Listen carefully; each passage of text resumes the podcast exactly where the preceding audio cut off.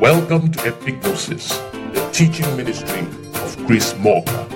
May the light of God illuminate your heart and may the truth make you free as you listen.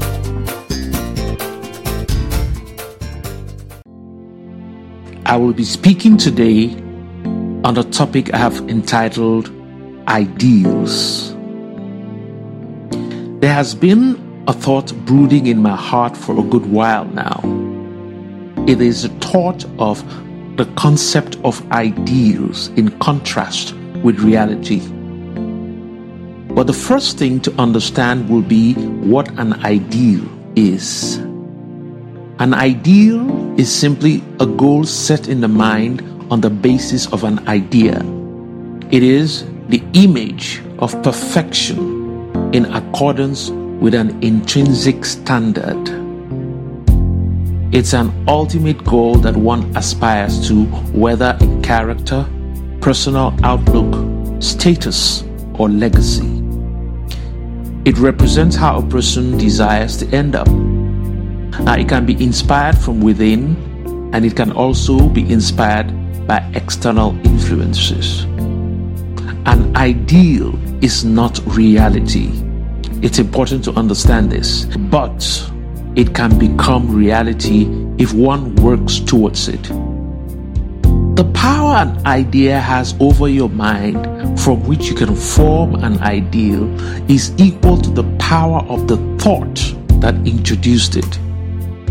And also the respect and regard you have for that person who introduced that idea helps push it to you for acceptance. The more you respect a person, the greater the influence their idea has over you. I once asked a friend of mine how he knew the things written in the Bible are true. His answer was that the Bible is the Word of God. I said, Yes, but how do you know that? He tried yet again to validate the Bible using the Bible, which is not proper. You see, you cannot validate a thing with itself. God Himself has prophets who testify of Him. Jesus had John the Baptist who announced Him as the Redeemer of the world. In a court of law, what you say about yourself doesn't carry much weight until a witness comes to corroborate your statement. Even the Bible itself said in the latter part of 2 Corinthians 13:1, in the mouth of two or three witnesses let a matter be established. The point I was trying to make to my friend was that he believed the Bible is true only because of the respect and regard he has for whoever told him so. After all, he was not there when the things written in the Bible happened. As far as I could tell, he himself had obviously not made any personal efforts to investigate further the authenticity of the things written in the Bible that person who convinced him must have had great influence on him, and on the basis of that alone, he believed.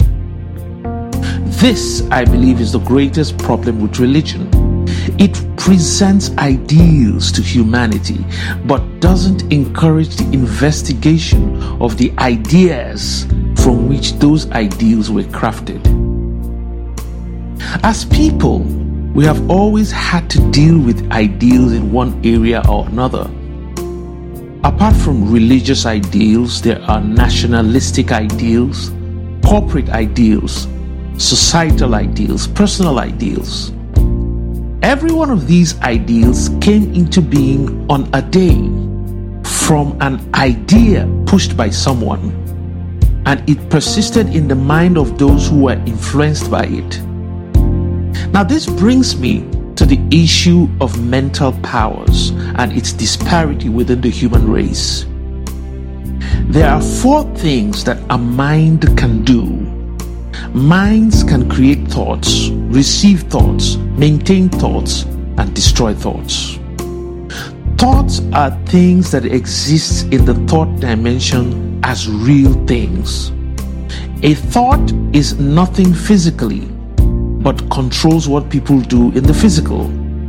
It's like the relationship between electricity and the appliances they run. The mind is the factory where these things called thoughts are processed. Just like every factory doesn't produce the same thing, every mind is different in its nature and power, producing a specific kind of thought. There are powerful minds, average minds, and weak minds. The strength of the will of a person determines the force with which what comes out from that person emanates. So, persons with strong wills have strong minds, which consequently produce strong thoughts. This is not necessarily talking about intellect or intelligence, but the more powerful a mind is, the more impact the thought produced by that mind makes.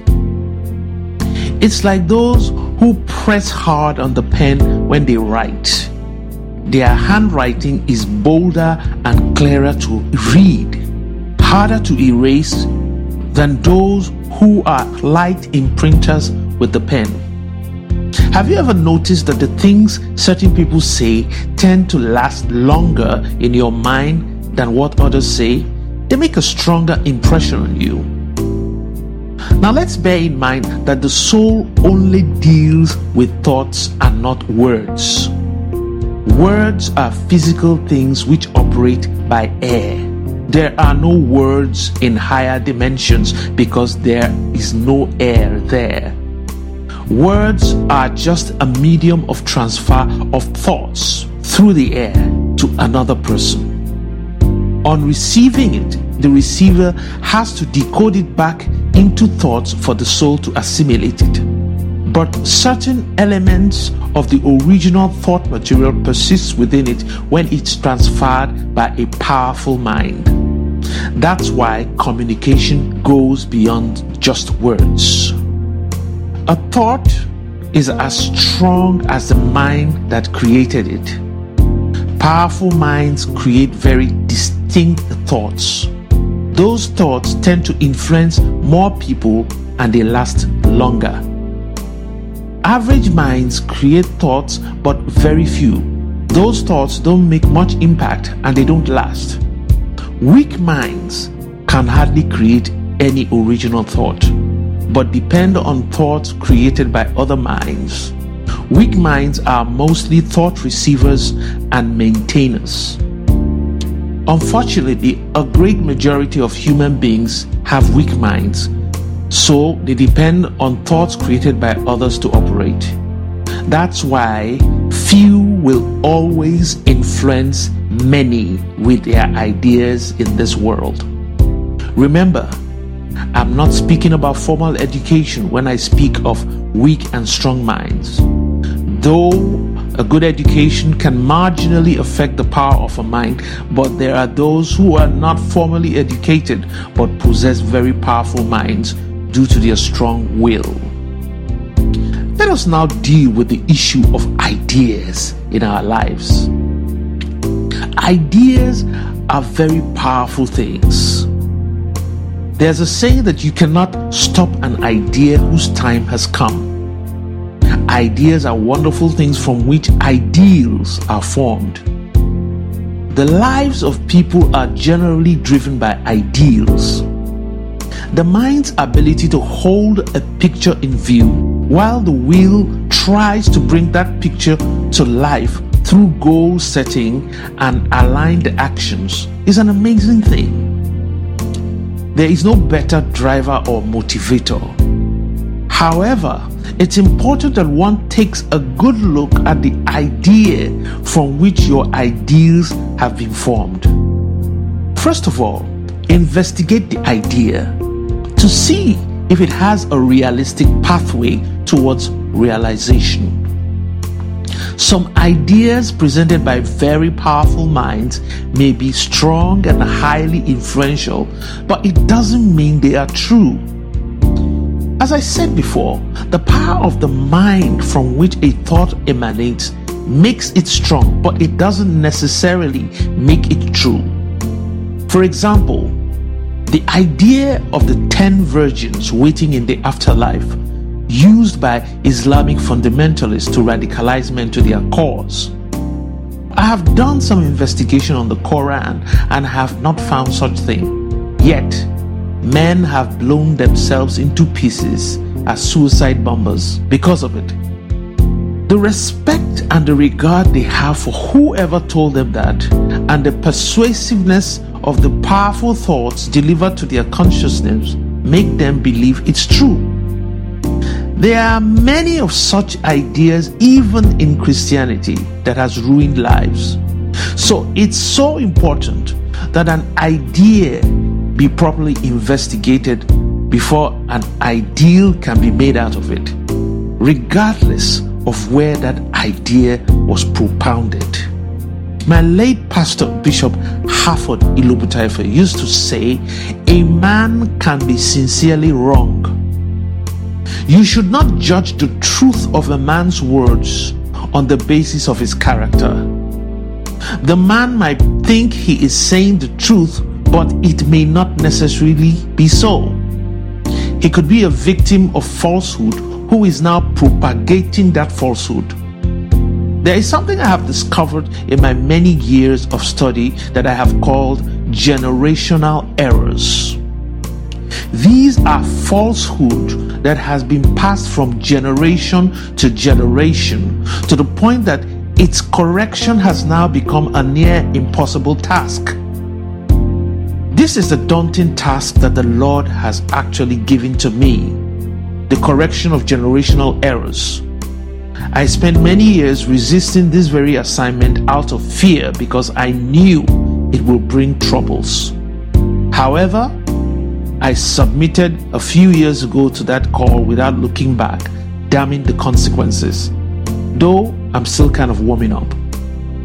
In closing, I will advise that before you decide to tailor your life after an idea or a picture that has been painted for you, either by someone you respect or in any book you have read, please take time to think about it. Find some other weaknesses to that idea. Then use your own sense of logic. No matter how interesting, wonderful, and desirable it may be, does it make any sense? Now, I will end with a story I read in a newspaper many years ago to buttress my point. A certain terrorist who was caught after an attack was foiled in the US. When he was searched, apart from the explosive contraption he had on him, they found a thick metal plate hanging in his front on his waist area. Not understanding the purpose of that thing, they asked him what it was meant for. He said it was to protect his manhood from blowing up. They asked why that was so important. He replied that he will need his manhood to use with his ten virgins in the afterlife. Now, even if sexual intercourse were possible in the afterlife, this guy was ready to have his entire body blown up, but not his manhood. He failed to reason that if his whole body blows up, his manhood will then be irrelevant because it cannot operate in isolation. That's how powerful an idea can be. It can totally blind you if you're not careful.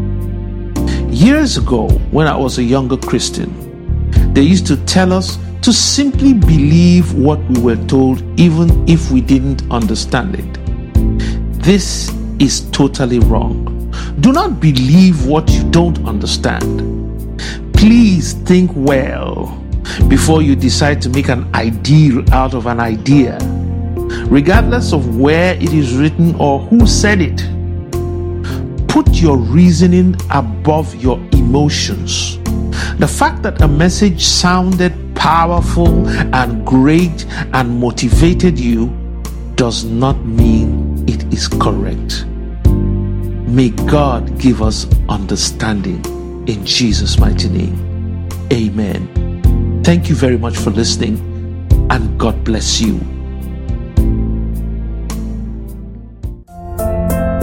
Were blessed by these teachings. For inquiry, support, and contributions, kindly send us an email on epignosis721 at gmail.com. You can also send us a message via WhatsApp on 234 We would love to hear from you. God bless you.